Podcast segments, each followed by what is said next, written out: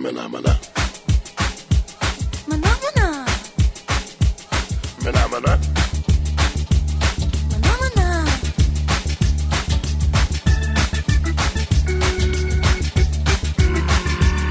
Maná, maná. Maná, maná. Maná, maná. Fala pessoal, tudo bem? Aqui quem fala é o Andrew Gomes e este é mais um episódio do Startup Simples, um canal feito para manter você atualizado com a gestão inovadora. Se você é um empreendedor ou profissional inovador, trabalha em alguma startup ou empresa moderna e tem alguma sugestão ou opinião para nos dar, mande para o nosso WhatsApp 18 99653 8145. Compartilhe conosco suas experiências com metodologias ágeis gestão e processos inovadores. No episódio de hoje, vou mostrar por que e como surgiu uma nova gestão para empresas e profissionais, que em alguns anos será predominante e essencial para a sobrevivência de todos no mercado. Quer apenas um aperitivo do que vem por aí? Pois bem.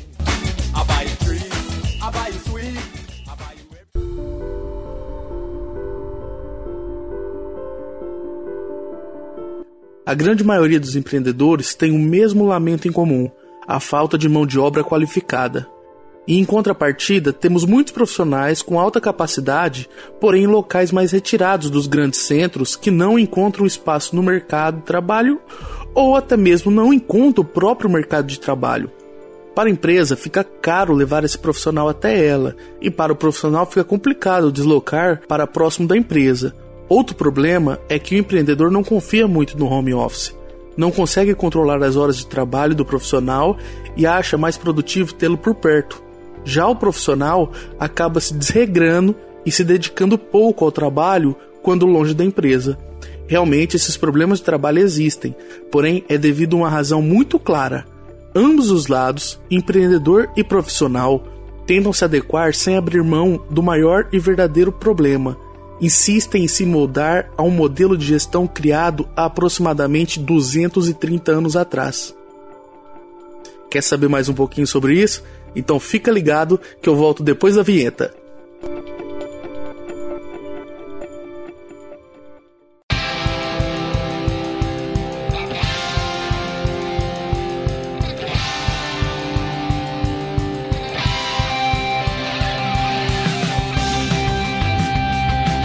Você está ouvindo Startup Simples, o canal com maior conteúdo inovador.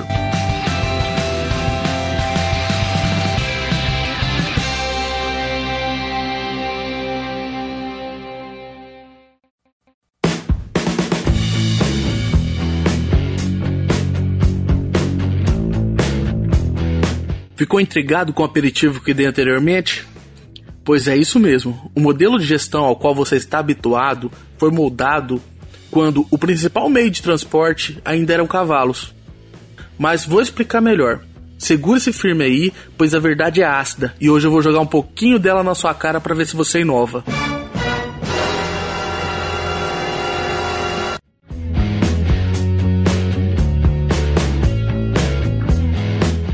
A essência do modelo de gestão mais utilizado até hoje e que você provavelmente atua e utiliza foi criado em meados do século XVIII. Até então, a maior evolução era a agrícola e o que predominavam eram os trabalhos artesãos. Estamos falando de um modelo de gestão que iniciou-se com a Revolução Industrial, alguns anos após a invenção da lâmpada de luz elétrica. Deu para entender o quanto é antigo esse modelo? E você achando que é o gerente do ano ou empreendedor do século. Tem até uma conversa que eu vi certa vez entre dois gerentes. Um deles disse: O diretor acha que é um deus. E o outro questionou: E o CEO? Esse aí já tem certeza. pois bem, voltamos ao assunto. Com o advento da eletricidade e invenção da lâmpada elétrica, entre outros recursos, a jornada de trabalho pôde passar a ser diária, independente da estação do ano e do horário. Com isso, muitas pessoas passaram a se mudar para próximo das indústrias que empregavam. Agora, seus contratos não eram mais por temporadas, o que gerava estabilidade melhor aos trabalhadores. A grande maioria das máquinas funcionava a vapor e algumas já utilizavam energia elétrica. Todas dependiam de pessoas para operar manualmente, E isso fazia com que a indústria buscasse e priorizasse pessoas que morassem próximas às suas instalações. Tudo isso que estou relatando acontecia antes de 1800 e é o mesmo modelo utilizado hoje. Foi apenas sendo adequado aos poucos com o surgimento de novas tecnologias, mas essas adequações já não são mais o suficiente para o grande salto disruptivo que estamos passando nesse momento. Está mais do que óbvio a necessidade de um novo modelo de gestão, e eu vou explicar o porquê.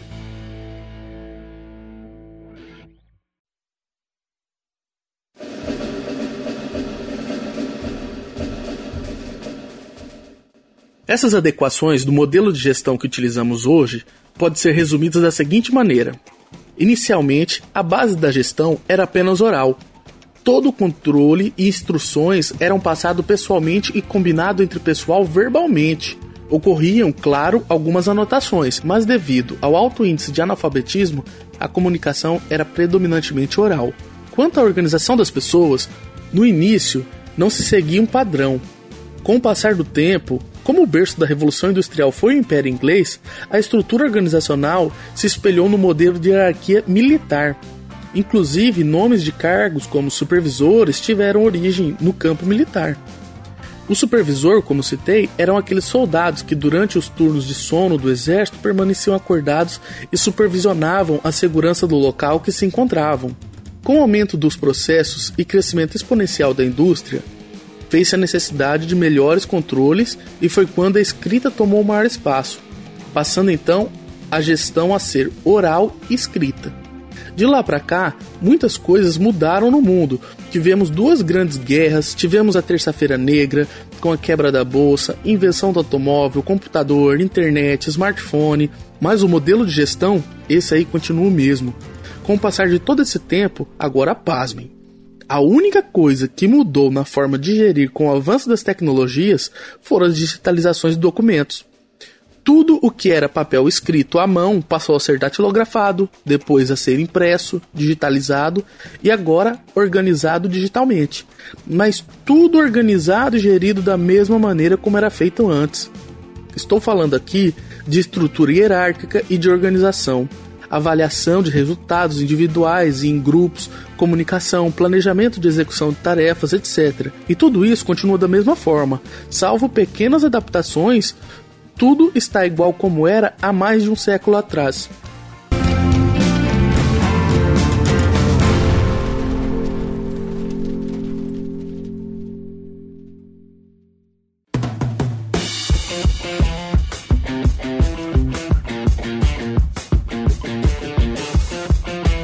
O que causa mais problemas para quem trabalha em uma empresa hoje? Chegar atrasado para trabalhar todos os dias durante um mês ou mandar um e-mail informando que vai atrasar em finalizar uma tarefa. Antes de você sequer pensar em uma resposta, vamos raciocinar um pouco mais sobre a nossa gestão atual.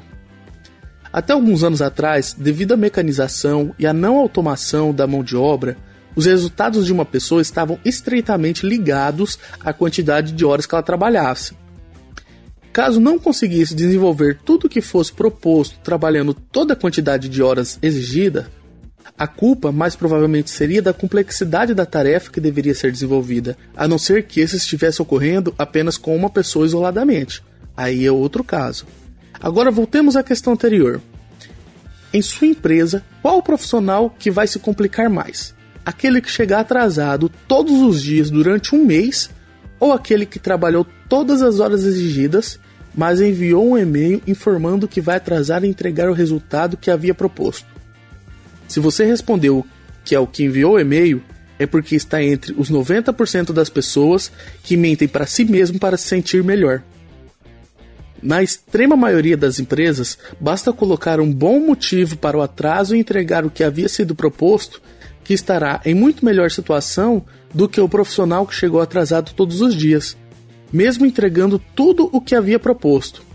Essa grande falha na gestão fica ainda mais clara e compreendida quando observamos o cenário no qual foi criada antigamente. Hoje, na maioria das atividades, principalmente no segmento de tecnologia, a produção e o valor que um profissional gera para a empresa não está ligado ao tempo no qual ele está presente dentro da empresa. Algumas pessoas produzem melhor à noite, outras à tarde, outras de manhã. Algumas pessoas precisam de uma pausa em suas atividades a cada duas horas para uma academia ou um cochilo para depois voltar com o mesmo alto índice de rendimento. Tem pessoas que produzem melhor dedicando-se até 6 horas por dia. E caso se exija mais tempo de trabalho, o rendimento segue uma curva decrescente. Quando consideramos a variação de cada indivíduo, temos um menor controle do tempo que ele dedica à nossa empresa, mas temos um retorno considerável com relação à sua produção. Quando se fala de engajamento no caso de profissionais, eu fico um tanto incomodado. Teoricamente, o engajamento deve acontecer quando se espera algo gratuito por parte do indivíduo, o que não é o caso, pois o profissional recebe um honorário para desenvolver o que foi proposto. Mesmo assim, o engajamento é alto quando consideramos um novo modelo de gestão que leva em conta suas características profissionais individuais. Vou exemplificar. Acontece como se a empresa negociasse da seguinte maneira: Você, profissional, pode trabalhar onde quiser, a hora que considerar melhor, utilizar o que achar melhor, mas preciso que me entregue determinado resultado até determinada data e horário. Temos um contrato? O profissional, por outro lado, pode oferecer um resultado à empresa. Veja bem, entrego determinado resultado até tal dia e tal hora e cobro X reais de honorário. A empresa não contrata horas de uma pessoa, mas sim resultados, e o profissional não precisa dedicar-se exclusivamente apenas a uma empresa. Claro que a exclusividade pode ser considerada, mas um diferencial é poder oferecer um trabalho especializado para outras pessoas, desde que se organize para os prazos e qualidade do que deve ser entregue. Todos saem ganhando.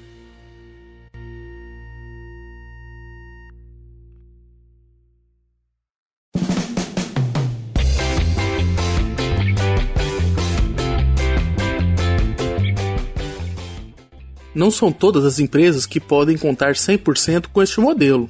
Há estabelecimentos tradicionais em que a presença dessas pessoas no local de trabalho se faz essencialmente necessária, tais como um pizzaiolo em uma pizzaria, um bom padeiro em uma padaria, mas em grande parte dos casos, essa presença física não se faz totalmente necessária, ainda mais quando falamos de startups e empresas de tecnologia.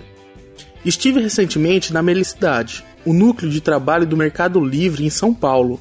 Pude acompanhar o modelo de gestão inovadora que eles utilizam por lá, e não estão errados em colocarem-se como uma nova cidade. Na realidade, do ponto de vista de gestão, parece mais até que se está em outro planeta. Em minha visita, pude deparar-me com pessoas malhando em uma academia interna da empresa, outras lendo livros em uma mini biblioteca e algumas dormindo em camas espalhadas por lugares pré-estipulados dentro da empresa.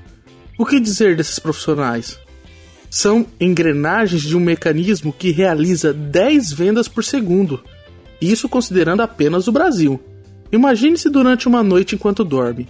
Leva uns 4 segundos para inspirar e expirar o ar, o que é relativamente rápido, tendo em vista que respiramos mais lentamente enquanto dormimos, pois precisamos de menos oxigênio. Depois de uma respiração sua enquanto dorme, eles fizeram mais de 40 vendas, mais do que muita loja consegue vender em um dia.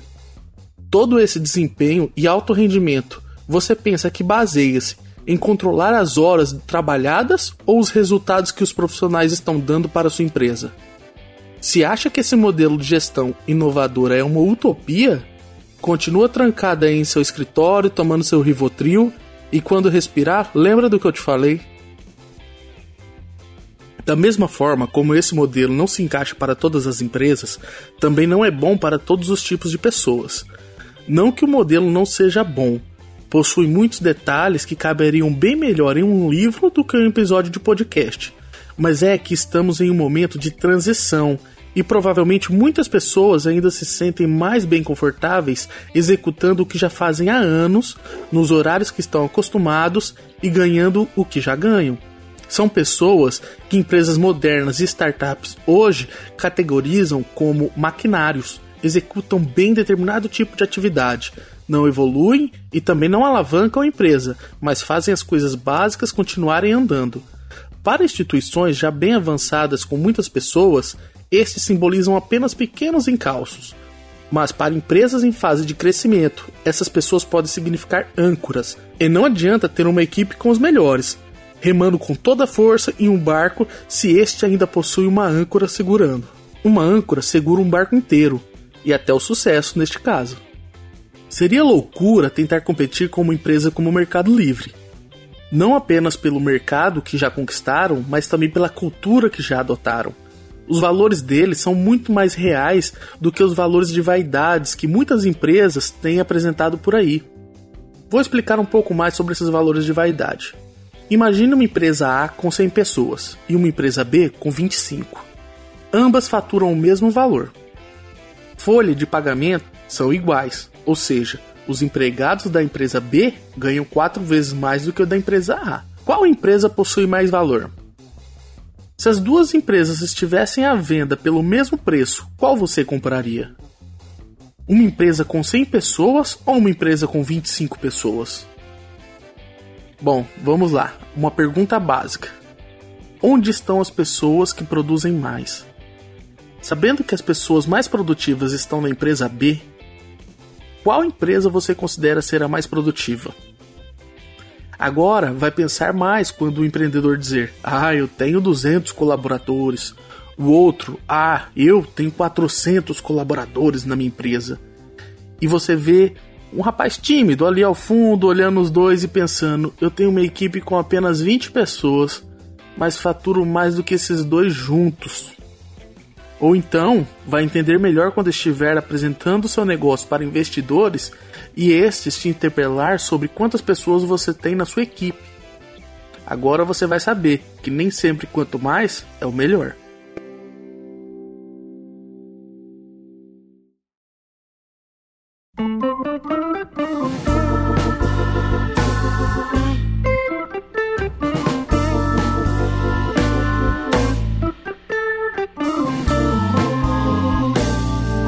Você pode estar pensando agora que não faz parte de seus planos competir com o Mercado Livre, nem com o Google, nem com o Facebook, etc. O que você tem que considerar é que muitas empresas já perceberam que estão perdendo com o atual modelo de gestão e estão mudando. Há pouco tempo atrás, ninguém acreditava que os concorrentes surgiriam com força total. Daí estavam as companhias de táxi lá, trabalhando sempre da mesma forma, tudo como sempre e aparece o Uber. Depois estavam as locadoras lá, atualizando suas prateleiras com Blu-ray e tal, e apareceu o Netflix. Depois estava a rede hoteleira, trabalhando da mesma fatídica forma de sempre e veio o Airbnb. Foi assim com as câmeras digitais quando os celulares começaram a tirar fotos. As câmeras ainda existem, mas você pode concordar que venderiam exorbitantemente mais se não fossem os celulares. Foi assim com o varejo, principalmente de eletrônicos que estavam tranquilos quando apareceu o Mercado Livre e o e-commerce. Então, se acha que sua empresa está bem, ou pior, se sabe que não está muito bem, em ambos os casos é melhor começar uma gestão mais atualizada e que lhe dê segurança. Vamos avaliar separadamente o caso do varejo de eletrônicos. Quando todos estavam comprando pela internet, as lojas correram para criar sites. Depois, quando montaram seus sites, viram que todos estavam acessando por aplicativos. Correram então para criar seus próprios aplicativos. Depois que criaram os apps, viram que ninguém baixava, pois todos já tinham os apps de outras empresas, tais como o Mercado Livre. Agora estão investindo pesado no marketing massivo incentivando as pessoas a baixarem seus apps é só ver todo domingo no Faustão. Acha que ele indica o app do Magazine Luiza de graça? Rola muita grana ali. O problema que quero destacar aqui é que estão sempre atrás. Nunca chegam à frente e, se continuar assim, nunca chegarão. Se eles soubessem que a tendência é de que todas as lojas façam parte de um marketplace e não tenham seus apps próprios, ainda assim estariam gastando milhões para que pessoas baixassem seus próprios aplicativos? Você pode ter pensado, é claro que eles sabem. Também acredito que eles sabem. Mas quando estavam investindo em sites, também não sabiam dos apps? E quando estavam investindo nos apps, acha que não sabiam da adesão? E agora, com os investimentos para adesão, Será que não sabe do marketplace? Enfim, vou reformular minha pergunta então. Será que se eles possuíssem um núcleo de gestão inovadora, mesmo vendo as tendências dos marketplaces, iriam insistir na adesão do app próprio, como já fizeram com tantas outras apostas no passado?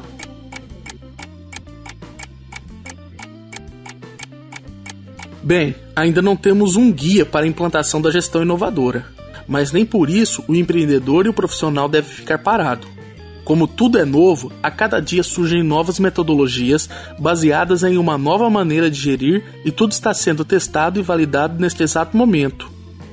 Em contato com várias empresas, o que posso dizer é que um network faz muita diferença.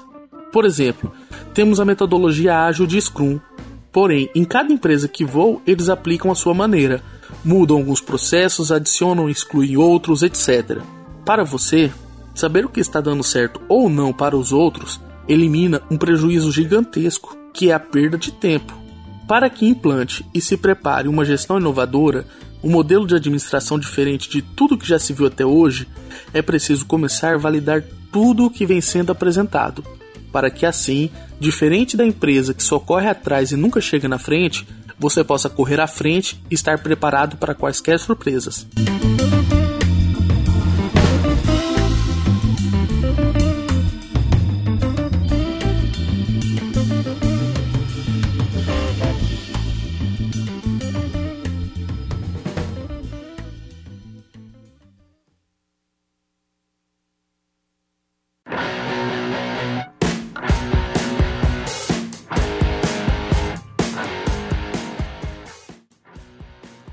Se trata de uma transição, devemos fazer uma mudança gradual, porém, alguns pontos são essenciais para que a mudança funcione. Primeiro, é necessário reconhecer o perfil das pessoas que se encaixam neste novo modelo de gestão. Pessoas que não são acomodadas e mostram iniciativa sempre. Pessoas que sentem as variações da empresa, estão felizes quando a empresa está bem, estão incomodados quando as coisas não estão indo tão bem. Buscam inovar para crescer, Diferente do que se possa parecer, as pessoas que não se encaixam nesse perfil também apresentam qualidades, o que torna mais difícil de distinguir os profissionais inovadores. Porém, são qualidades que nos dias atuais não refletem tanto nos resultados da empresa, que no final das contas é o que interessa a todos, a empresa e aos profissionais. Por exemplo, pessoas regradas com seus pontos, vestem a camisa da empresa, fazem todos os trabalhos burocráticos quase que automaticamente. Geralmente não são cobrados e têm seus trabalhos em dia. É um perfil de funcionário ideal? Se você acha que sim, vai buscar um copo d'água, senta confortavelmente que eu tenho algumas coisas sérias para te falar. Esse modelo que citei por último é o que representa um dos trabalhos rotineiros. São tarefas que carecem de intelecto para serem executadas e que vêm agregando cada vez menos valor. Em contrapartida, o profissional inovador incomoda esses indivíduos acomodados e vice-versa, o que acaba gerando problemas generalizados. Os problemas com pessoas acomodadas começam principalmente em um processo de implantação da gestão inovadora, quando vem que os processos mecânicos estão sendo colocados de lado e não sobre um pedestal como as principais atividades da empresa, até porque estão longe de ser assim. Isso o tira de sua zona de conforto então é essencial que o núcleo inovador esteja blindado de suas reações e que os líderes estejam preparados para lidarem com a situação. Como acabei de dizer, depois de identificar os profissionais inovadores, é preciso separá-lo dos demais acomodados, para que quem queira inovar não seja impedido e contaminado com a cultura antiga. Muitas empresas modernas vêm criando startups internas, como um núcleo de inovação dentro da empresa para que sempre estejam criando e andando com o pelotão de frente do mercado. Criar uma startup é diferente de criar uma startup dentro de uma empresa. Tanto que, para esse segundo caso, temos um livro de Eric Ries, criador da metodologia Lean Startup, voltado para que empresas possam adotar núcleos de inovação dentro de suas instituições. É o livro O Estilo Startup. Quando montar um time de inovação, é imprescindível que seja liderado de forma distinta do restante, mais acomodado da empresa. O ritmo do grupo inovador deve ser velocíssimo e constante. Para isso, irão lançar de várias outras metodologias totalmente desconhecidas da gestão atual e não devem ser interferidas por problemas mecânicos e braçais que no futuro provavelmente serão terceirizados ou até mesmo extintos.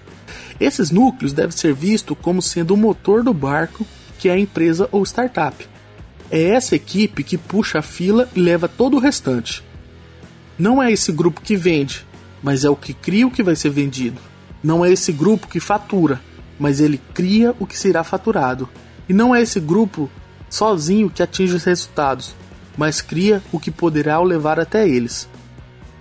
Sendo assim, não adianta ter vendedor se não existe o que vender, não adianta ter chefe de faturamento se não existe o que faturar.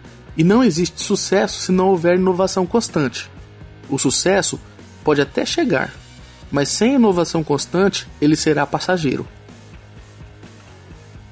Montada a equipe inovadora, é então necessário repassar o plano, considerando realisticamente o potencial de cada um, o trabalho que precisa ser executado, os insumos necessários, os prazos a serem cumpridos, etc. É nessa hora que devem ser consideradas as metodologias ágeis a ser utilizadas. Como os ciclos de inovação ocorrerão, as responsabilidades de cada um em cada fase do processo, entre outros que se fizerem necessários. Além de desenvolvedores, é interessante ter pessoas no time que completem o entendimento geral da empresa. Marketing, venda, pós-venda, enfim. Mas não é necessário uma pessoa para cada área. Pode ser uma pessoa com atendimento geral da empresa. Este é um momento extremamente delicado. Até porque não podemos contaminar o novo ambiente com antigos costumes, porém é necessário na transição para gerar mais autonomia e agilidade ao grupo. Essas pessoas responderão por suas partes nos resultados do projeto.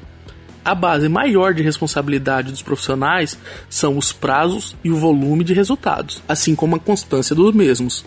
De nada adianta um alto rendimento inicial se depois cair devido marasmos e rotinas. Isso deve ser considerado no planejamento e criadas estratégias para se obter o máximo de resultado e uma equipe extremamente eficiente. Os profissionais, por sua vez, têm agora uma autonomia para determinar suas formas de trabalhar, técnicas para empregar e podem inovar em suas formas de trabalho de acordo com o que achar que lhe é mais produtivo. Na nova forma de trabalho, todo o comprometimento e bom resultado de um profissional irá gerar um rastro digital, como likes, estrelas ou skills de qualidade profissional, o que por sua vez irá valorizar ainda mais seu trabalho e abrirá cada vez mais portas para ele. Em contrapartida, um profissional mal hackeado pode significar baixo valor de mercado e menos opções de trabalho para ele. Este é um dos principais motivos pelo qual esse modelo de trabalho não agrada aos empregados mais acomodados as tarefas rotineiras e mecanizadas vêm sendo eliminadas com automação e soluções digitais. Por isso, ao separar o time de inovação, você apenas está separando aqueles que terão suas atividades priorizadas daqueles que provavelmente são os alquimistas de hoje, profissionais de profissões que desaparecerão no futuro. O modelo de gestão inovadora deve ser essencialmente meritocrático. Quem produz mais será mais valorizado, quem produz menos menos valorizado ou até mesmo eliminado do time.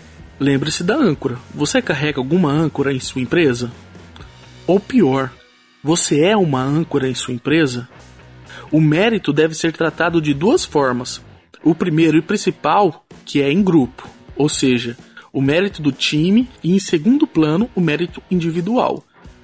Todas as discussões de méritos devem ser feitas em grupo, com todos os componentes presentes de preferência. As avaliações devem ser por métricas detalhadas, com exposição máxima de todos. O rendimento do time individual deve estar estampado nas paredes. Isso ajudará a identificar as produções individuais e do grupo. Reuniões diárias e rápidas para acompanhar as evoluções e ajustes do planejamento são de extrema importância, até para não ter surpresas negativas com resultados e prazos e, se necessário, reajustar os planos dentro do mesmo investimento do projeto. Como exemplo, você pode imaginar: o time tem um projeto que tem que ser cumprido em determinado prazo.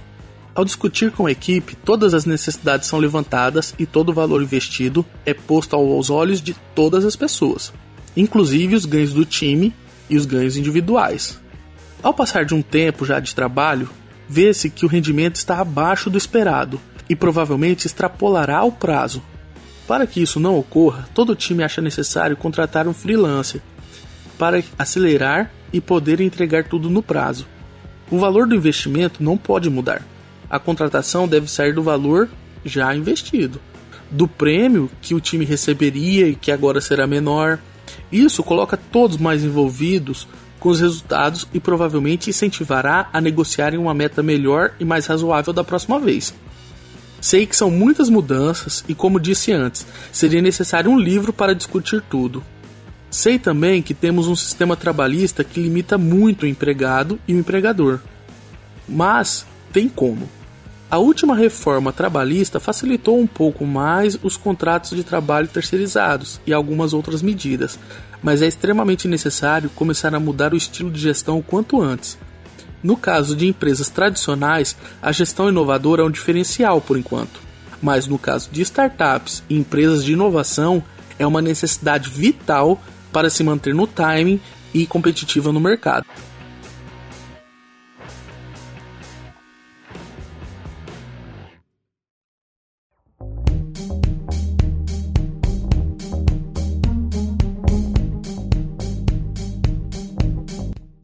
Estamos chegando ao final de mais um episódio. Espero que tenha ficado claro alguns pontos para você. Primeiro, o atual modelo de gestão que utilizamos hoje tem mais de um século de existência e é mais remendado do que a Constituição brasileira. Tudo para tentar adaptar as nossas evoluções, mas chegou a um ponto que não atende mais. Podemos definir o mercado como uma corrida de Fórmula 1 onde os carros são as empresas e os pneus que utilizam são os modelos de gestão. A grande maioria dos carros estão com pneus duros, o modelo de gestão atual, e alguns já optaram pelos modelos de pneu ultra soft ou ultra macio, que seria o modelo de gestão voltado para a inovação.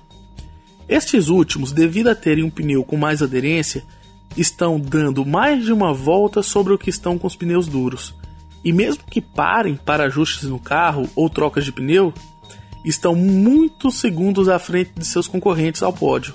Utilizei esse exemplo da Fórmula 1, pois assim como neste esporte, no mercado, cada segundo perdido pode separar um campeão de um perdedor. O segundo ponto. As empresas devem adequar-se a um modelo de gestão essencialmente meritocrático, mais flexível com os profissionais e menos centralizador, dando autonomia para equipes e indivíduos elaborarem planejamentos, tomarem decisões com a alta diretoria e definirem a forma de trabalho que gere maiores resultados e atinja metas com menos desperdício possível. Utilizar de metodologias ágeis e inovadoras e mudar a cultura da empresa. Também tornar inaceitável o descumprimento de prazos e metas como sendo o requisito básico. Caso contrário, todo novo modelo pode ir por água abaixo, não por falha do processo, mas pela falha da cultura da empresa.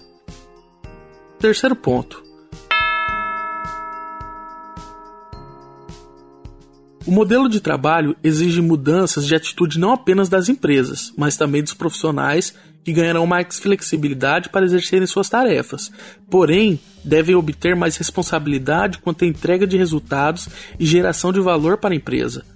Sua vida profissional pode ser rotulada negativamente por um trabalho mal sucedido.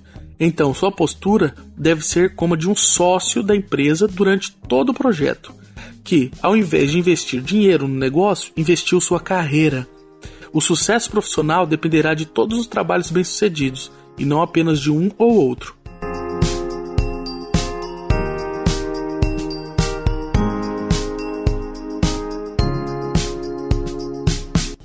Algumas das formas de mudança que citei aqui é possível encontrar em maior quantidade em alguns livros, Indico aqui o Startup Enxuta e o Estilo Startup, do autor Eric Ries, que apresenta uma visão bastante ampla da nova gestão.